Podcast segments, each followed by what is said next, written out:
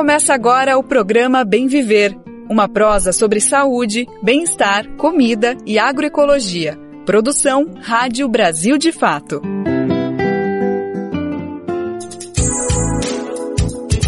Sexta-feira, dia 3 de fevereiro de 2023. Vem com a gente, vamos prosear porque está começando a partir de agora mais uma edição do Bem Viver essa prosa de todos os dias que é produzida pelo Brasil de fato. Vem com a gente então, a sua presença é essencial. Vamos falar sobre saúde, alimentação, educação, cultura e também debater os assuntos áridos do nosso dia a dia, política, economia, as garantias para a nossa democracia nessa nova fase que o Brasil está vivendo. Tem tudo isso e muito mais aqui no nosso Bem Viver. Então vamos nessa, o programa tá só começando. Dia Mundial do Combate ao Câncer. Este final de semana marca essa data fundamental para a saúde pública e a gente vai discutir qual é a situação do Brasil na prevenção da doença e como o desmonte do SUS prejudica os avanços aqui no país. Atualizações da situação do povo Yanomami e a posse da primeira pessoa indígena na presidência da FUNAI. Joênia Wapchana assume o posto hoje. Vamos saber os detalhes deste momento histórico. E no final do Bem Viver, uma conversa com os compositores e cantadores sem terra, Zé Pinto e Marquinhos. Os músicos têm mais de 30 anos de violão e luta no MST. Antes de começar a nossa prosa, um recado para você. O Bem Viver tá no ar de segunda a sexta-feira, a partir das 11 da manhã e para ouvir é só sintonizar o 98,9 FM na Grande São Paulo, a nossa parceiríssima Rádio Brasil Atual. Às 11 a gente está também na nossa rádio web, radiobrasildefato.com.br. Dá para ouvir o Bem Viver nos principais aplicativos de podcasts e na rede de rádios parceiras do Brasil de Fato. Tem mais de 100 emissoras com a gente, levando a nossa programação para municípios do Brasil todo. E para você fazer parte dessa rede de comunicação popular, as informações estão lá no radiobrasildefato.com.br. É só clicar em como ser uma rádio parceira. E aqui no Bem Viver, o nosso WhatsApp para você mandar o seu recado é 11 95691 6046. Temos também um e-mail à disposição, radio@brasildefato.com.br. Programa Bem Viver, sua edição diária sobre saúde, bem-estar, comida e agroecologia. Dia 4 de fevereiro é celebrado no mundo inteiro o Dia Mundial de Combate ao Câncer. Essa doença que é um desafio para todos os países do planeta e que está envolvida com uma série de questões relacionadas a por que o câncer ocorre. Então a gente tem uma doença que todas as vezes que a gente trata aqui no programa Bem Viver, a gente fala de hábitos de vida, a gente fala de acesso à promoção em saúde, a gente fala, enfim, de tantos fatores eh, que fica até complicado a gente conseguir resumir essa doença que é uma doença diversa numa coisa só. Mas independentemente disso, a gente tem algumas questões que unem as possibilidades de as pessoas conseguirem ou não tratamento e de conseguirem ou não medidas de prevenção, ter acesso à informação sobre medidas de prevenção ao câncer. E a gente vai falar sobre essas questões aqui. Quem está sempre com a gente no programa Bem Viver já deve estar tá entendendo mais ou menos para onde a gente está caminhando. Sim, estamos falando aqui de desigualdade, estamos falando aqui do desmonte do sistema de atenção primária à nossa saúde, quais foram as consequências de toda essa equação para o combate, para a prevenção e, enfim, para o tratamento ao câncer aqui no Brasil. Para conversar sobre tudo isso, a gente chamou a Evelyn Santos, que é coordenadora de projetos da Humane. Humane que é uma associação filantrópica que tem um trabalho super focado na promoção e no fortalecimento de iniciativas da saúde. Então, primeiro de tudo, eu agradeço a presença da Evelyn aqui para a gente falar sobre esse assunto. Olha, Evelyn, tem gente que não tem nem coragem de falar essa palavra câncer. Então, além de ser uma doença que pode ser muito agressiva, violenta, é também um tabu. Então, obrigada demais por estar aqui conversando com a gente sobre esse tema, viu? Obrigada. Bom, vamos lá então, Evelyn. Vamos começar. Eu sei que a Humane tem uma série de dados levantados sobre a saúde aqui no Brasil e alguns dados é, falam muito sobre a ocorrência, a prevenção e o tratamento do câncer. É, esses dados levantados sobre a ocorrência do câncer em populações com menor escolaridade, menor renda, o que é que eles falam para a gente? O que revelam esses dados? Olha, Nara, eles indicam duas coisas muito importantes. Tá? A primeira é que nós estamos falhando sistematicamente em prevenir aí tumores, cânceres, que são sabidamente preveníveis há muito tempo seja por meio de vacinação, realização de atividade física, consumo do álcool, cessação do tabagismo, consumo né, é, dos alimentos protetores, né, as frutas, verduras, legumes, fibras é, e outros compostos aí da, dos alimentos saudáveis, a própria diminuição do consumo de carne e dos embutidos e o uso do protetor solar, por exemplo, vão contribuir aí para prevenir um, um grande volume de cânceres, né, que contribuem em grande parte para essa mortalidade pelo câncer na população brasileira. E a outra coisa super importante desse cenário é que a gente também não está conseguindo identificar, rastrear e, e tratar nossa população de forma igual.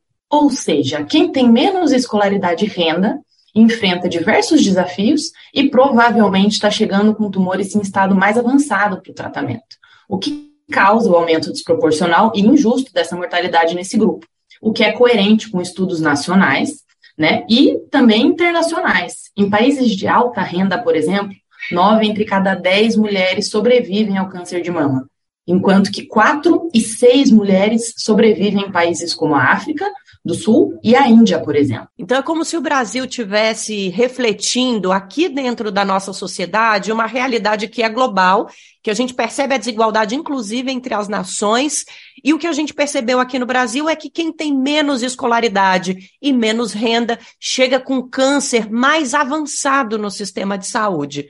Bom, para mim já está óbvio aí aonde está o problema aqui no Brasil. A atenção primária tem uma influência muito grande nesse cenário, né, Evelyn? Os serviços que podem ser realizados na atenção primária, inclusive, né, se preconiza que ali sejam realizados, são fundamentais. Vou dar um exemplo. No caso do câncer do colo uterino, a medida de prevenção é a vacinação contra HPV, que também é um tabu. A OMS recomenda a vacinação de pelo menos 90% da população alvo, né, que são as jovens, né, meninas e meninos. E essa é uma medida que pode contribuir para a erradicação desse tumor ainda nesse século no mundo, mas a gente não vem conseguindo avançar. Outras ações, como rastreamento, a própria suspeita diagnóstica precoce a partir das diretrizes vigentes, para que então seja feito o encaminhamento para os exames especialistas, também podem contribuir para diminuir esse tempo entre o surgimento dos tumores, o diagnóstico e o início do tratamento. A atenção primária aqui acaba dependendo muito dos hospitais e centros especializados, a partir de certo ponto, o que pode complicar a situação e apresentar gargalos. Então, a gente tem hoje um sistema reativo. Ele prejudica quem mais precisa e demanda, responsabiliza muito o usuário. Então, são raríssimos os municípios onde a população, né, por exemplo, elegível a um exame de rastreamento, ela é acionada proativamente no caso de não comparecimento a um serviço. E esse local, né, para que essa mudança aconteça, é a atenção primária. A gente pode começar a trabalhar a partir daí. É inacreditável como o desmonte da atenção primária aqui no Brasil causou impactos em, em todas as áreas quando a gente fala de saúde. Olha, Evelyn, se a gente estivesse falando, sei lá, de Covid-19, você ia estar tá falando algo muito semelhante como o fato de a gente não ter uma atenção primária fortalecida fez com que as pessoas tivessem que chegar já aos níveis mais complexos de hospitalização, UTI, internação, respirador, enfim. Todo mundo sabe o que aconteceu aqui no Brasil. E no caso do câncer, é realmente um, uma uma notícia chocante, porque o que a gente percebe é que uma movimentação do poder público podia evitar que cânceres avançassem. A gente pode falar câncer no plural assim, Evelyn? Cânceres. Pronto, já aprendi uma coisa, os ouvintes e as ouvintes também. Mas é, a atenção primária poderia evitar que pessoas com menor renda, menor escolaridade, que vivem nas nossas periferias, chegassem com cânceres avançados no sistema de saúde. Então, assim, seria melhor até para o próprio sistema de saúde, porque os tratamentos complexos são caríssimos. Agora sim, a gente tem aqui no Brasil, de fato, Evelyn, é uma visão muito crítica dos últimos quatro, seis anos aqui no Brasil, no que diz respeito ao fortalecimento do nosso sistema único de saúde. É possível dizer que esse cenário que a gente está vendo de 2016, 2017 para cá, que compõe, é composto, por exemplo, pelo teto de gastos, né, que traz o desfinanciamento para a saúde, ele piorou essa resposta é, da atenção primária ao tratamento, à prevenção do câncer, por exemplo, o desmonte da atenção primária piorou as coisas? Acho que vale lembrar também que a gente soma essas questões com o cenário natural do envelhecimento da população brasileira, do aumento dos fatores de risco e das doenças como obesidade, isso tudo vira uma solução muito explosiva, né? A gente pode dizer que estamos diante de um cenário potencialmente pior aí a cada período, e com uma grande sobrecarga em todos os níveis. Então, as estimativas de novos casos de câncer que o INCA lança a cada três anos só aumentam e corroboram aí, de certa forma, com essa tragédia anunciada, que afeta né, desproporcionalmente tanto os países de baixa e média renda, quanto dentro desses países as pessoas com ainda menor né, é, renda e escolaridade, por exemplo. Mas é, a gente tem esperança aí que é, novas gestões e que é, o próprio público consciente e que cobrando atenção primária mais é, forte possa mudar um pouco esse cenário. Sem dúvida. Olha, pode ter gente que está escutando a gente e está se perguntando, poxa vida, é mais como o poder público e o sistema único de saúde poderiam ajudar nessa prevenção? Isso não é um papel de cada um? Não fumar, não beber, fazer exercícios físicos, procurar o posto de saúde para vacina do HPV, por exemplo. Cada um por si, não é assim que funciona?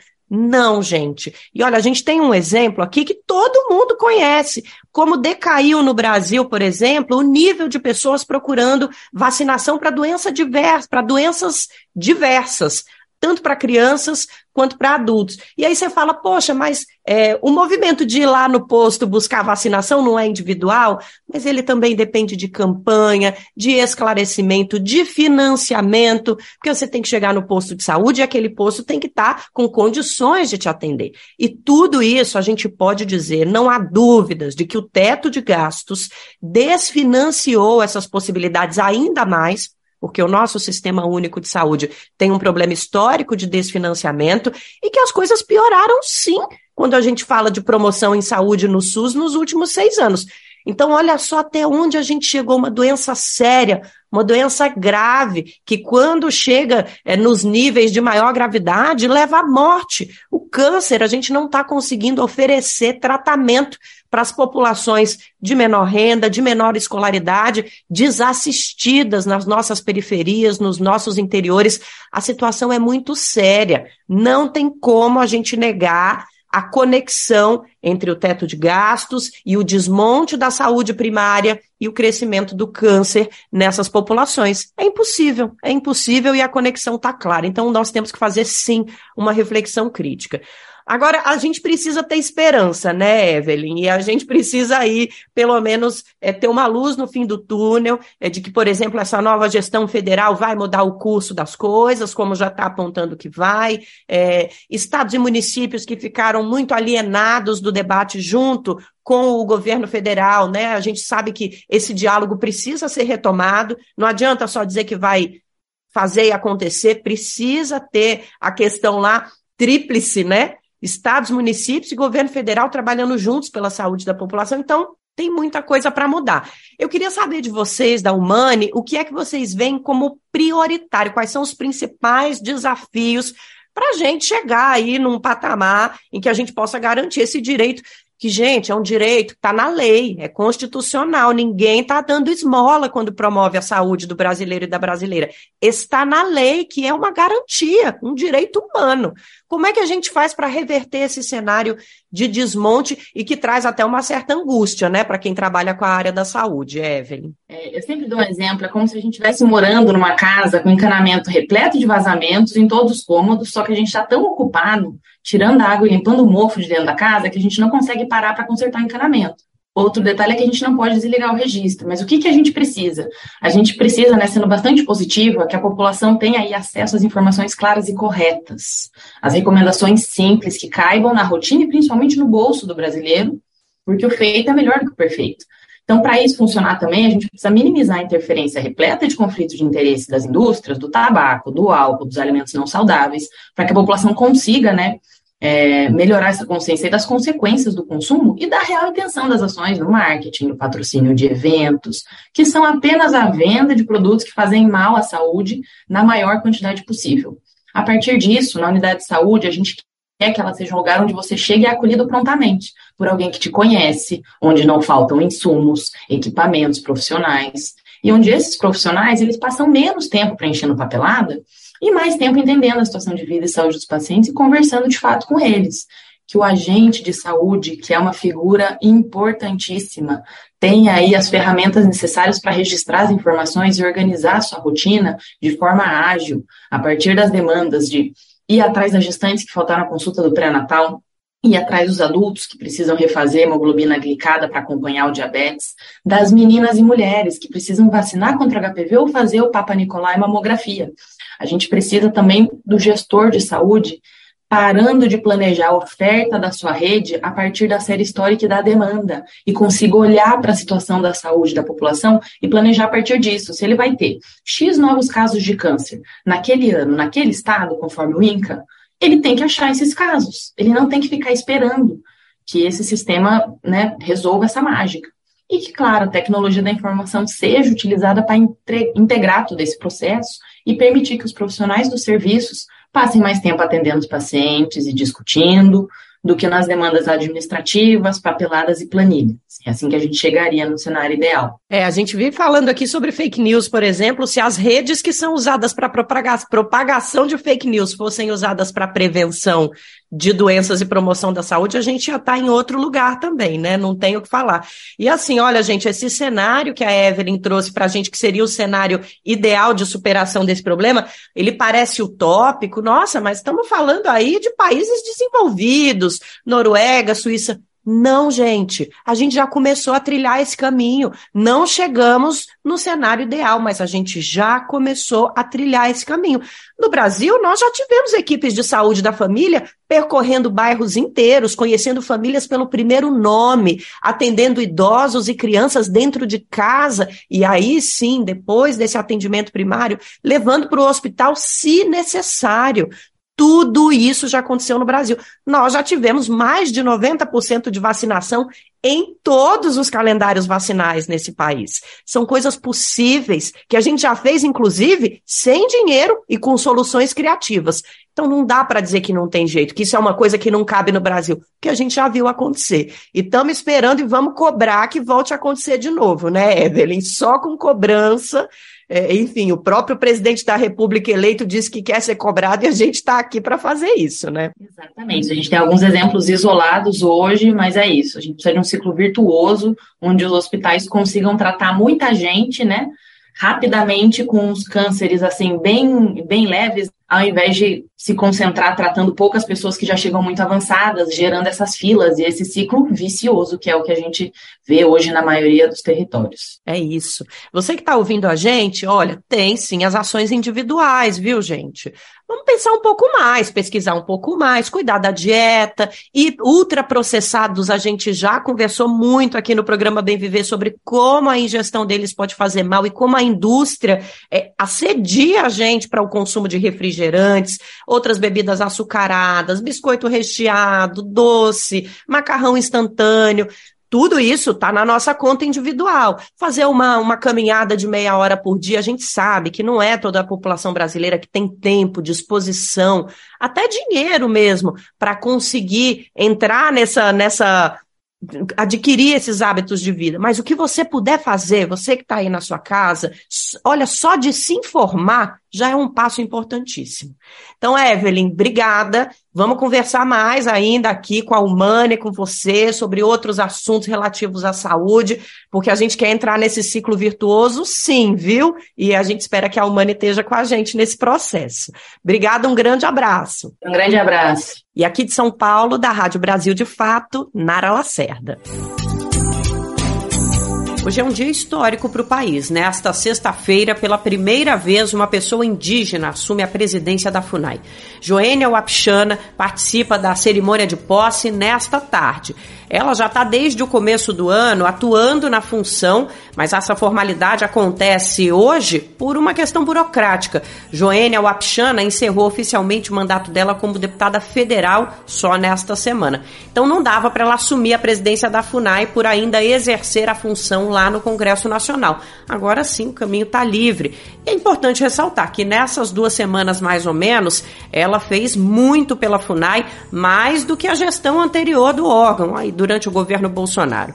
Joênia Wapchana estava liderando uma série de ações de apoio à população Yanomami em Roraima. Além disso, já realizou mudanças fundamentais, como a alteração do nome do órgão, que deixou de ser Fundação Nacional do Índio para Fundação Nacional dos Povos Indígenas. Vamos saber mais. A reportagem é de Murilo Pajola. A FUNAI, Fundação Nacional dos Povos Indígenas, será presidida por uma pessoa indígena pela primeira vez desde a criação do órgão, há 55 anos. A advogada e ex-deputada federal por Roraima, Joênia Wapichana, da Rede, toma posse do cargo nesta sexta-feira. A cerimônia histórica será no Memorial dos Povos Indígenas, em Brasília, a partir das quatro da tarde. O evento terá a presença de lideranças indígenas de todo o país, além de autoridades indigenistas.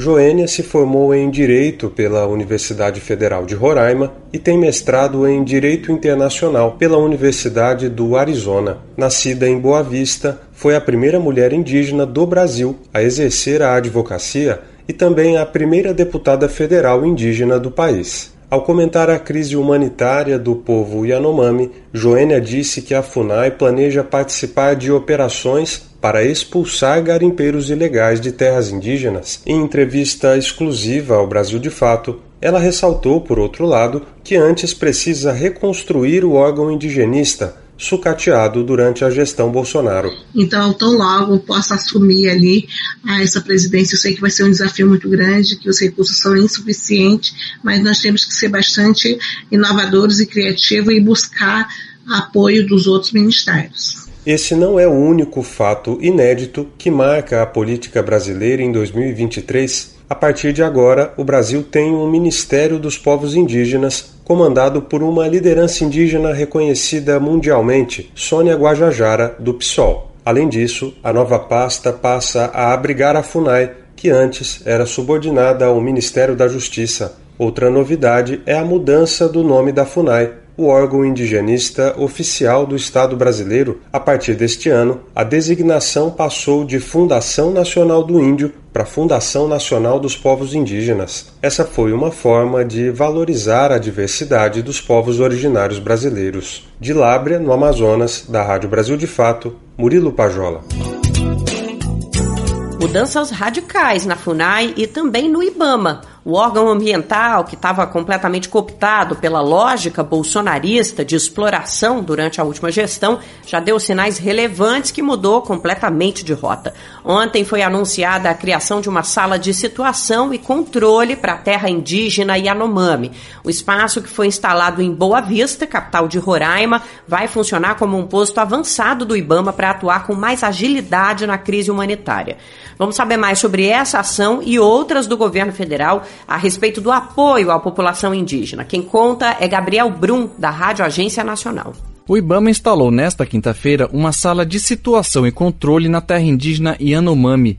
A medida vale por 180 dias e pode ser prorrogada. A sala de controle vai ficar na superintendência do Instituto em Boa Vista, Roraima. O objetivo é coordenar, planejar e acompanhar as ações de combate ao garimpo ilegal. O coordenador será nomeado pela DIPRO, a Diretoria de Proteção Ambiental. O território vive uma grave crise humanitária e sanitária causada por doenças evitáveis e desnutrição, que já deixou mais de 500 indígenas mortos. A medida adotada pelo IBAMA é parte de uma série de ações para reforçar a assistência aos Yanomami e o combate ao garimpo ilegal. Desde 20 de janeiro foi declarada emergência em saúde pública de importância nacional dos povos que vivem no território Yanomami. Na segunda-feira, o governo federal publicou novo decreto com medidas nas áreas de saúde e segurança. A Força Aérea Brasileira foi autorizada a criar uma ZIDA, Zona de Identificação de Defesa Aérea, para restringir o tráfego aéreo na área e combater a presença de aviões suspeitos. E nesta quinta-feira, a Aeronáutica publicou no Diário Oficial da União 13 critérios para considerar uma nave suspeita, entre eles, voar sem plano de voo aprovado, não exibir marcas de nacionalidade, matrícula, bandeira ou insígnia, omitir aos órgãos de controle de tráfego aéreo informações necessárias à sua identificação, entrar sem autorização em espaço aéreo segregado, áreas restritas ou proibidas. A FAB realiza também a entrega de suprimentos e alimentos na região com apoio de duas aeronaves. Segundo a Força, ao todo já foram lançados 120 mil lotes de cargas entre cestas básicas e medicamentos para as comunidades indígenas necessitadas e também para a Casa de Assistência ao Indígena de Surucucu, da Rádio Nacional em Brasília, Gabriel Brum.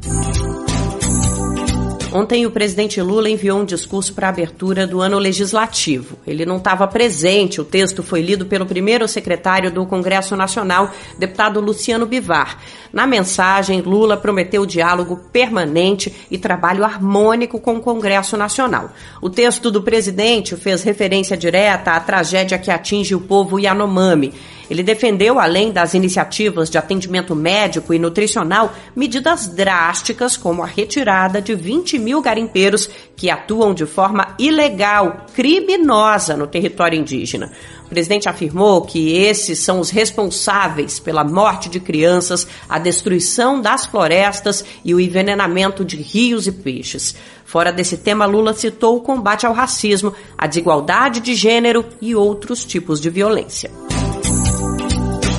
Ainda sobre a questão Yanomami, deputados estão empenhados na criação de uma CPI para investigar a responsabilidade da antiga gestão federal pelo cenário de crise humanitária que a gente está vendo hoje. Para abertura da comissão parlamentar de inquérito, é preciso 171 assinaturas de deputados e deputadas, além, é óbvio, da aprovação do presidente da casa, Arthur Lira. Vamos saber então qual é a atual situação com Cristiane Sampaio. Deputados deram a largada na Câmara para a coleta das 171 assinaturas necessárias à criação de uma CPI que investigue a crise humanitária enfrentada pelo povo Yanomami. O anúncio foi feito nesta quinta-feira por Dorina Reinaldo Malafaia, do PDT, e Célia Chacriabá, do PSOL. A ideia de articulação do colegiado já vinha sendo defendida. Com a abertura dos trabalhos no Congresso Nacional, os parlamentares puderam protocolar o pedido. O objetivo é apurar as causas que provocaram a eclosão da tragédia que fez defensores da pauta indígena subirem o tom contra o governo Bolsonaro. Para Dorinaldo, o que ocorreu na gestão passada, quando as políticas de proteção aos povos tradicionais foram drasticamente reduzidas, não pode passar em branco. Não é possível que o parlamento brasileiro inicie o processo legislativo sem dar atenção ao que está acontecendo hoje, é, dessa tragédia, desse genocídio na população, com a população Yanomami, a crise que se vive com o povo Yanomami é uma crise de dimensões nacionais e internacionais. Então essa CPI que nós estamos propondo é fundamental para que a gente possa saber realmente o que aconteceu com aquela população, qual o nível de responsabilização por parte do governo anterior, em que medida é, essa crise sanitária poderia ter sido evitada. Na mesma linha, Célia Chacriabá entende que o legislativo não pode ser omisso neste momento. Ela destacou que 60% das crianças e anomames estão com a vida condenada por estarem contaminadas por mercúrio devido ao aumento do garimpo na gestão Bolsonaro. Para que possa ser acatado, o requerimento de criação da CPI depende não só das assinaturas dos parlamentares, mas também do despacho do presidente da Casa, Arthur Lira, do PP. Os deputados que apoiam a CPI acreditam na criação da comissão, apesar da mudança de perfil da Câmara após as eleições de outubro, com mais parlamentares conservadores. Eles apostam na pressão política como motor da criação do colegiado, que deve apurar o caso e responsabilizar os culpados principal entidade de representação das comunidades tradicionais, a APIB, Articulação dos Povos Indígenas do Brasil, também manifestou apoio à criação da CPI. De Brasília, da Rádio Brasil de Fato, Cristiane Sampaio. Bem Viver segue no Congresso Nacional. Ontem teve a posse de deputados e senadores que assumem para o próximo mandato. E quem são essas pessoas? Qual é o perfil? Nessa semana teve muita gente comemorando, por exemplo, que foram os candidatos apoiados pelo governo que venceram a presidência das duas casas. Mas será que isso significa que esses parlamentares são progressistas?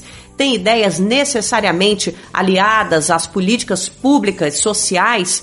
Foi um arranjo político montado pela circunstância do momento. Inclusive, se a gente for analisar a composição por inteiro do Congresso, vamos ver que ele está minado de deputados e senadores bem conservadores e principalmente quando o assunto é ligado às pautas feministas. Um estudo divulgado em janeiro, apresentado por um grupo de pesquisadoras, analisou perfis nas redes sociais, sites oficiais e as peças de campanha dos atuais parlamentares.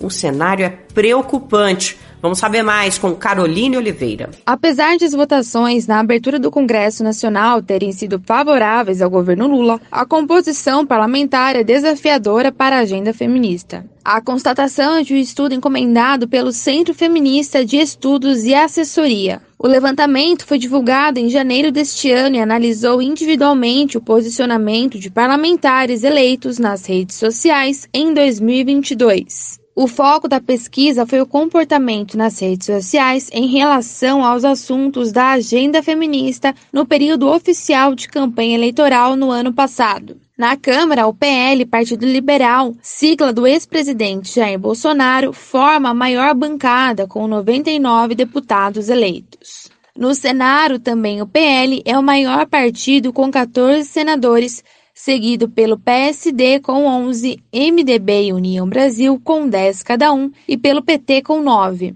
Jolúzia Batista, integrante do Conselho e da Articulação de Mulheres Brasileiras, destaca a ascensão do conservadorismo, principalmente no Senado. Então é uma tendência de que lá que antes era uma arena aonde a gente até conseguia sustentar, né, proposta de retrocesso vindos da Câmara, Agora o Senado também se transforma numa arena de disputa política bastante forte, sobretudo para as pautas né, dos direitos humanos, das pautas chamadas as pautas morais. Nas publicações em suas redes sociais, os deputados pouco citaram o machismo como um problema estrutural da violência de gênero. Por exemplo, dos 513 deputados eleitos, apenas 59 deputados fizeram menção ao machismo como aspecto estrutural e relacionado à violência doméstica. No Senado, aproximadamente 7% dos senadores reconhecem essa relação. Na Câmara dos Deputados, 63% dos parlamentares atrelaram elementos religiosos à campanha eleitoral. Somente 7% dos deputados concordam com a separação entre religião e política. Os índices nas casas legislativas também apresentaram desafios em outros assuntos da agenda feminista. A expectativa é de dificuldade para assuntos como direitos sexuais e reprodutivos, violência contra a mulher e concepção de família. Pautas como posicionamento sobre responsabilidades domésticas, religião e questões relacionadas a gênero também devem encontrar resistência. Joluz afirma que o estudo do Conselho confirma as tendências observadas nas mais recentes composições das casas legislativas. É, esse nosso estudo, ele confirma uma tendência que a gente tem observado já nas duas, três últimas legislaturas, que diz respeito à organização de um ataque mais forte, mais sistemático, a gente observa também um melhor desempenho dos parlamentares identificados com essa agenda antidireitos, pro-life, né, de extrema direita, né? A integrante do conselho alega a constituição de projeto para barrar as pautas feministas no Congresso Nacional. Existe mesmo um esforço concentrado, um esforço de estudo, de ressignificação, inclusive, da semântica jurídica, para tentar complexificar o debate né, e o próprio escopo teórico-jurídico dos projetos de lei, jogando confusão. O estudo do Conselho também dividiu os parlamentares em grupos de acordo com um posicionamento ideológico de cada um. No total, são cinco divisões. Um grupo armamentista mais ligado à defesa da liberação de armas para a proteção de mulheres, outro grupo religioso contra o aborto, ainda um grupo com pautas mais ligadas à noção de família tradicional, outro sendo um grupo feminista e antirracista que pauta os direitos das mulheres, além de um grupo conservador, mas que apoia algumas pautas feministas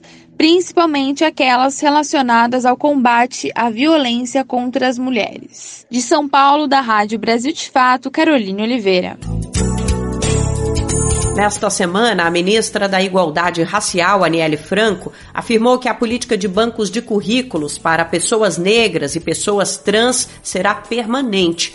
Uma primeira rodada de envios já aconteceu, mas devido à alta demanda, um novo processo deve acontecer. Apenas nos primeiros dias de serviço, mais de 5 mil currículos foram enviados. Vamos saber mais com Gabriel Brum, que volta ao Bem Viver de hoje. Os bancos de currículos facilitam a entrada de profissionais negros e trans no serviço público federal.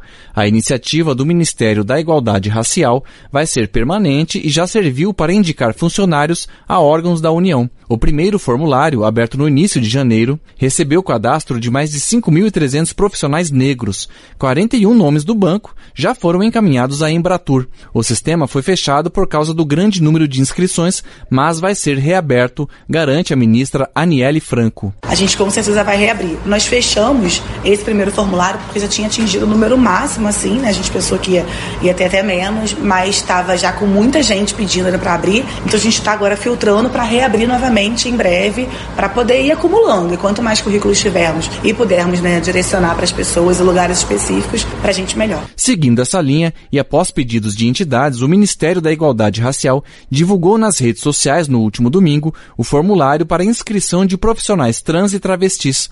No primeiro dia foram feitos cerca de 100 registros. O banco de currículos pode ser considerado uma medida concreta, diz a ministra Aniele. Concreta e contínua. Acho que a gente vai estar sempre atualizando. Tem muita gente pedindo e a gente não quer parar, porque é isso, como são diversas áreas, né? A gente vai poder estar sempre ali com uma, uma carta na manga para poder passar para essas pessoas que pediram. Aniele Franco diz ainda que o governo estuda o decreto de um plano para aumentar o número de mulheres negras no serviço público. De acordo com a ministra, atualmente esse número é de apenas 1,3% e a meta é chegar a 30%. Da Rádio Nacional em Brasília, Gabriel Brum. A partir do mês que vem, uma importante promessa eleitoral de Lula vai entrar em vigor. 150 reais a mais no Bolsa Família para famílias que tenham crianças menores de 6 anos. Esse valor vai se somar aos 600 reais pagos atualmente, outra promessa de campanha, essa já em vigor. Vamos saber mais com Daniel Lamir. O valor adicional de 150 reais para cada filho de até 6 anos de idade para beneficiários do Bolsa Família começará a ser pago no mês de março. A informação foi confirmada pelo governo do presidente Luiz Inácio Lula da Silva do PT. O valor mínimo do benefício que voltou a ser pago em janeiro é de 600 reais. O pagamento de fevereiro, que começa a ser feito no dia 13, terá o mesmo valor que foi pago a cada família em janeiro. Em março, o calendário de pagamento começa no dia 20 e vai até o final do mês. Quem tem direito ao Bolsa Família e não sacou o dinheiro no mês que foi liberado, tem até 120 dias para retirar o valor. O pagamento é ordenado de acordo com o último número de cadastro no NIS, número de identificação social. Pessoas que receberam o Auxílio Brasil e recebem o Bolsa Família não precisarão trocar os cartões. É possível fazer o saque mesmo que o cartão tenha a inscrição antiga do Auxílio Brasil. As pessoas que já estão cadastradas e têm filhos não precisarão fazer nenhum tipo de atualização cadastral para receber o novo valor a partir de março. O governo federal se organizou junto aos estados e municípios para a atualização do cadastro único, que determina quem pode ou não receber o benefício. Do Recife, da Rádio Brasil de Fato, com informações da redação. Locução: Daniel Lamir. Lamir segue aqui com a gente, mas agora para mergulhar de vez no assunto economia.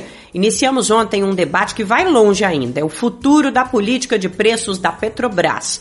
Como todo mundo lembra, após o golpe contra a presidenta Dilma Rousseff, houve uma mudança brusca dentro da estatal. A definição do preço do combustível passou a considerar a cotação internacional, ou seja, o valor da gasolina aqui no Brasil, no posto aí perto da sua casa, depende do valor no mundo, na cotação em dólar. O resultado foi esse que a gente sentiu na pele, o litro batendo sete reais. Agora, a questão é se a nova gestão da Petrobras vai voltar como era antes, quando a definição do preço era levando em consideração a situação interna do Brasil, ou se vai ser encontrada uma saída intermediária. Nossa reportagem ouviu diferentes especialistas para traçar qual cenário deve estar tá pintando aí nos próximos meses. E a gente vai ouvir. É com você, Lamir. O novo presidente da Petrobras, Jean Paul Prates, se reuniu com representantes das principais entidades sindicais de petroleiros no último dia 27. A categoria apoiou sua indicação à chefia da estatal. O ex-senador do PT do Rio Grande do Norte recebeu dos sindicalistas cartas de reivindicações cobrando uma mudança nos preços praticados pela empresa.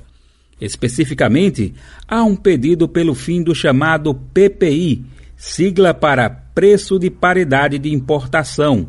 Ele é a base da política de preço dos combustíveis vendidos pela Petrobras a distribuidoras de todo o Brasil o PPI influencia nos preços da gasolina, diesel e gás pagos por quase todos os brasileiros.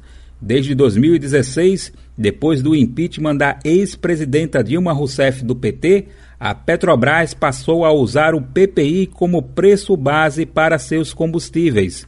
Isso significa que passou a vender o que produz no Brasil a preços parecidos com o do mercado internacional. Quando a gasolina sobe pelo mundo, a estatal também reajusta seus preços. Essa política causou aumentos expressivos de combustível durante o governo do ex-presidente Jair Bolsonaro do PL. De janeiro de 2019, quando ele assumiu a presidência, a junho de 2022, a gasolina subiu 69% no país. Essa alta virou tema do debate eleitoral Luiz Inácio Lula da Silva, do PT, prometeu desatrelar os preços da Petrobras aos internacionais. Como isso será feito e quando a mudança ocorrerá, entretanto, são decisões que dependem de uma mudança completa na diretoria da Petrobras. Também de uma decisão política e econômica sobre qual será a nova política de preços. Ouvido pelo Brasil de Fato, Mahatma dos Santos, pesquisador do INEP, prevê um processo lento para uma transição nos preços. Ele afirma que essa transição terá de ser negociada pela nova diretoria da Petrobras e com políticos que fazem parte da chamada Frente Ampla que ganhou a eleição. Jean Paul Prates, até agora, é o único indicado pelo novo governo de Lula a efetivamente assumir um cargo de chefia na Petrobras. Mahatma dos Santos explicou que, além de Prates, o novo governo tem direito de indicar nomes para ocuparem todas as diretorias executivas da Petrobras.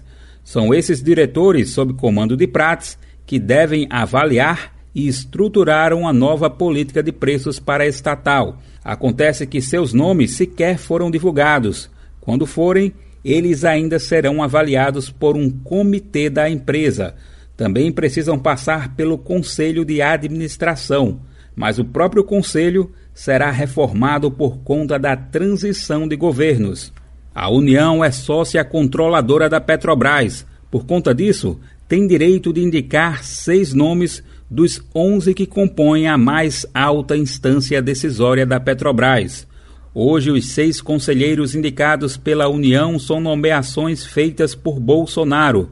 Eles, portanto, devem ser substituídos. A expectativa é que isso ocorra em abril. Antes, segundo Mahatma dos Santos, qualquer mudança significativa na gestão da empresa fica comprometida. Da Rádio Brasil de Fato, com reportagem de Vinícius Konchinski de Curitiba. Locução: Daniel Lamir. Lembrando que o atual valor da gasolina é resultado de uma manobra eleitoreira de Jair Bolsonaro que comprometeu a economia do país e principalmente dos estados. O ex-ocupante do Palácio do Planalto reduziu impostos sobre combustíveis, causando uma situação insustentável para os cofres públicos os estados são os mais fragilizados. Na semana passada houve uma reunião dos governadores com Lula. Eles cobraram que o presidente tome uma atitude para reverter logo esse quadro que representa uma ameaça até para o funcionamento de escolas e hospitais. Quer saber onde encontrar livros bons, baratos e com conteúdos que te ajudam a entender a situação atual do Brasil e do mundo?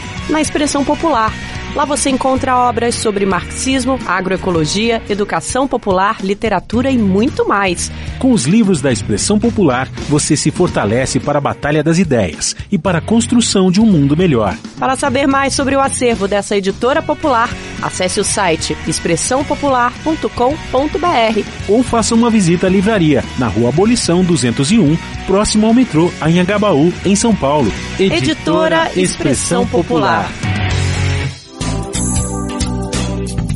Bem Viver te convida agora para uma viagem para a Amazônia, mais especificamente para o sul do estado do Amazonas. A gente vai entender qual é o processo para que uma das maiores iguarias do nosso país chegue fresquinha à nossa mesa. A gente está falando da castanha do Pará, também chamada de castanha do Brasil. Mas não fala isso para ninguém que é paraense, viu? Essa pessoa não vai gostar. Mas essa discussão do nome a gente traz outro dia. Para hoje, vamos conhecer uma cooperativa formada por famílias tradicionais do sul do Amazonas que realizam um processo fantástico para deixar a castanha do Pará ou do Brasil do jeito que a gente está acostumado e acostumada. Quem nunca teve contato pode até achar bobagem a gente estar tá exaltando tanto isso. Mas acontece que a castanha tem uma proteção natural que quase impossibilita quem não conhece os segredos do alimento de chegar na semente em si, que é o que a gente come.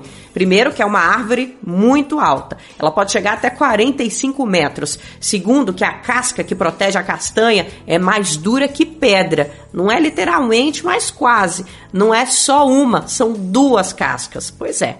Então, para deixar prático o processo, precisa de muita tecnologia. Vamos conhecer agora no Momento Agroecológico com Murilo Pajola.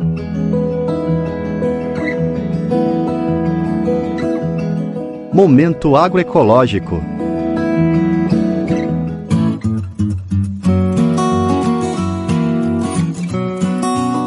uma imagem para encher os olhos de quem gosta da castanha do Brasil, também conhecida como castanha do Pará. Antes de chegarem nos consumidores, elas passam pela fábrica de castanha na cidade de Lábrea, no sul do Amazonas, às margens do rio Purus. Na primeira etapa do beneficiamento, o produto coletado nas comunidades ribeirinhas vai para o secador, e só sai daqui quando atinge de 8 a 10% de umidade. Depois, a castanha é levada para um forno. Bastam 5 minutos a 50 ou 60 graus para ela ficar assim, soltinha da casca. Agora é a vez das mulheres da fábrica de castanha. Elas quebram as cascas e as separam da parte comestível, tudo com muito silêncio e concentração.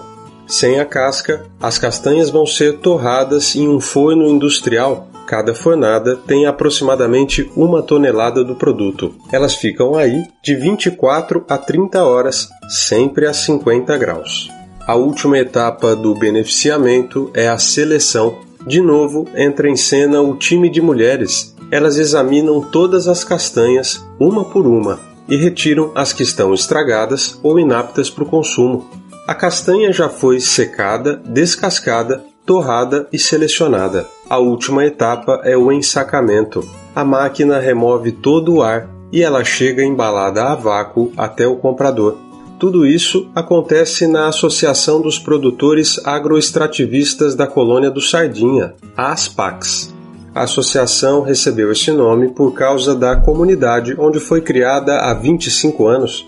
A presidente da ASPAX, Sandra Barros, conta que o projeto cresceu e hoje envolve 118 famílias em 48 comunidades, a maioria ribeirinhas. Então, nós observamos que, desde que a associação começou a fazer esse trabalho de conscientização, de valorização da, da família, dos produtos da biodiversidade, eles têm um, um pensamento então, agora diferente do que eles faziam antes que a maioria dos nossos associados e não associados que vendem produto para a gente não derrubam mais a floresta, porque eles sabem que as sementes que eles coletam têm valor agregado, eles vão é, receber por isso e também sabe que no outro ano vai ter o mesmo produto para vender e a floresta continua em pé. Além da castanha do Brasil, a Aspax beneficia o murumuru, a andiroba, o tucumã e a copaíba, na usina de óleos vegetais da associação, acompanhamos a produção da manteiga de murumuru, uma semente de palmeira. As primeiras etapas do beneficiamento são parecidas com as da castanha do Brasil. O murumuru seca na estufa e vai para uma máquina que ajuda a separar a casca. E aí, mais uma seleção cuidadosa. O resultado final é a manteiga do murumuru, um hidratante poderoso utilizado na indústria de cosméticos, que hoje é a principal compradora dos produtos da Aspax. Em 2021, a Associação de Extrativistas vendeu 20 toneladas de produtos da sociobiodiversidade. Em 2022, essa marca foi superada ainda em setembro, indicando um crescimento importante. O sucesso nos negócios significa o rompimento com um modelo de extrativismo que marcou a ocupação da Amazônia nos últimos 150 anos, o do patronato. Donos das terras, os patrões financiavam a extração dos produtos e compravam tudo dos extrativistas a preços baixíssimos. A escravidão por dívida espalhou miséria pela floresta. A presidente da Aspax, Sandra Barros, ressalta que o objetivo é reverter essa situação. Então, nós queremos é, tirar esse modelo antigo, que diz modelo de escravidão, que até hoje acontece. E a Aspax, ela está conseguindo isso. Já percebi que há uma diferença, já tivemos conflito com alguns patrões. Por quê?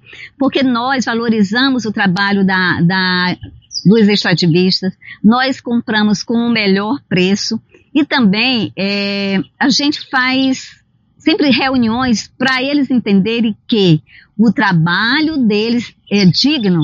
Então, o papel das PACs é realmente tirar né, esse, essas pessoas que querem escravizar as pessoas que, que são menos favorecidas. De Lábrea, no Amazonas, para a Rádio Brasil de Fato, Murilo Pajola.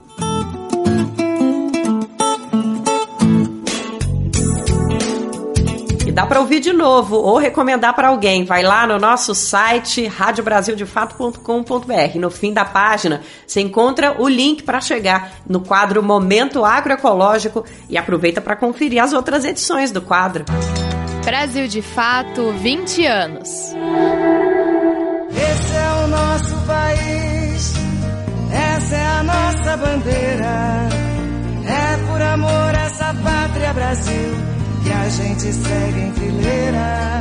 Saindo do norte do Brasil para o Rio de Janeiro para conversar um pouco sobre como foi o evento do MST Sim, Eu Posso.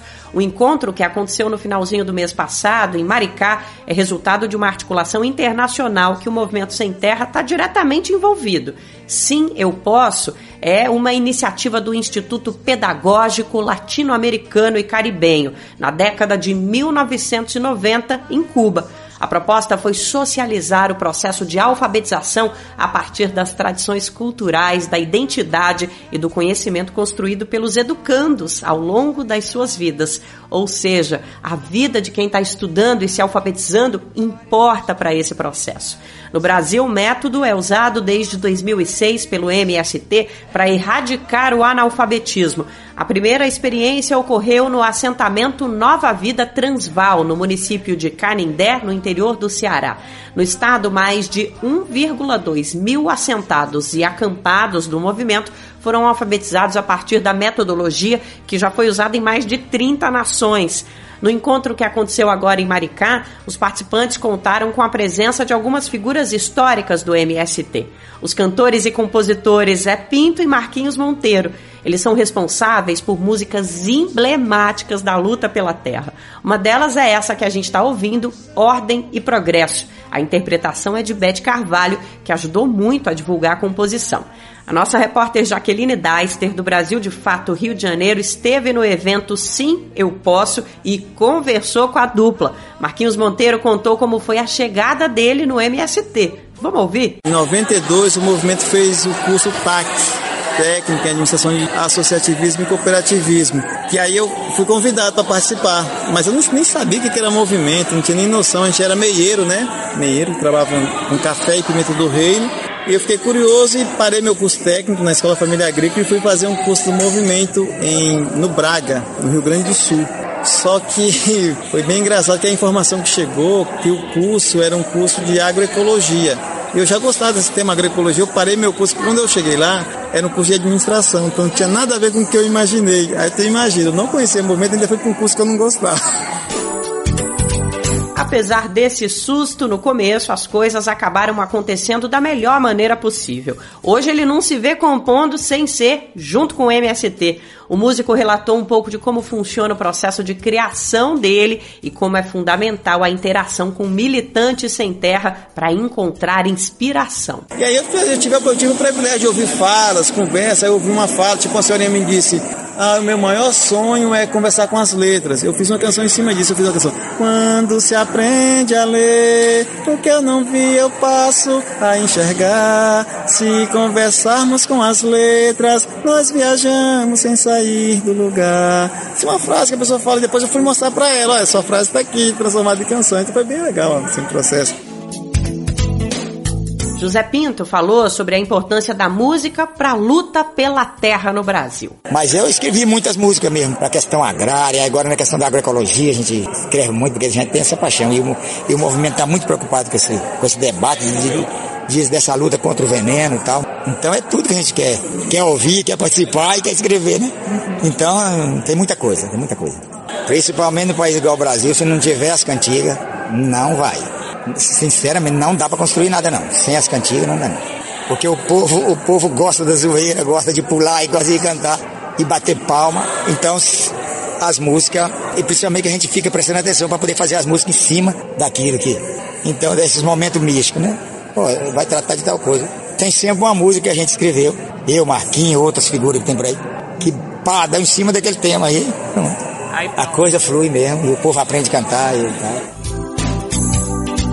Para fechar a entrevista, a nossa repórter perguntou a idade de José Pinto e ele respondeu revelando o segredo para seguir jovem mesmo depois dos 60 anos. Você está com quantos anos hoje? Eu tô com 62, estou muito jovem ainda. 62, ainda é. tem muito estrada pela frente aí. É, uma pessoa que é da agroecologia com 62 é menino.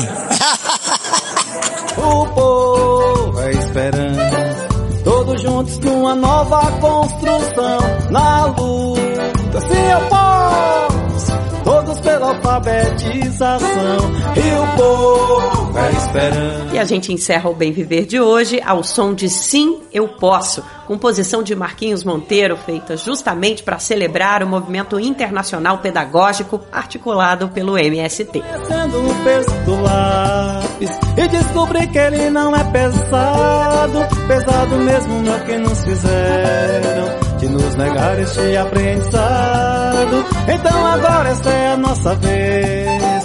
Vamos mostrar nossa capacidade, que não é credo, cor e etnia. Para aprender não pode ter idade. E o povo é esperança, todos juntos numa nova construção, na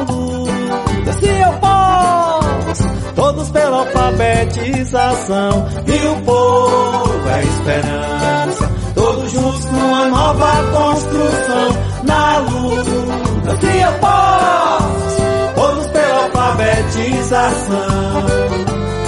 E conhecendo o peso do lápis E descobri que ele não é pesado Pesado mesmo no que nos fizeram Negar este aprendizado. Então agora esta é a nossa vez.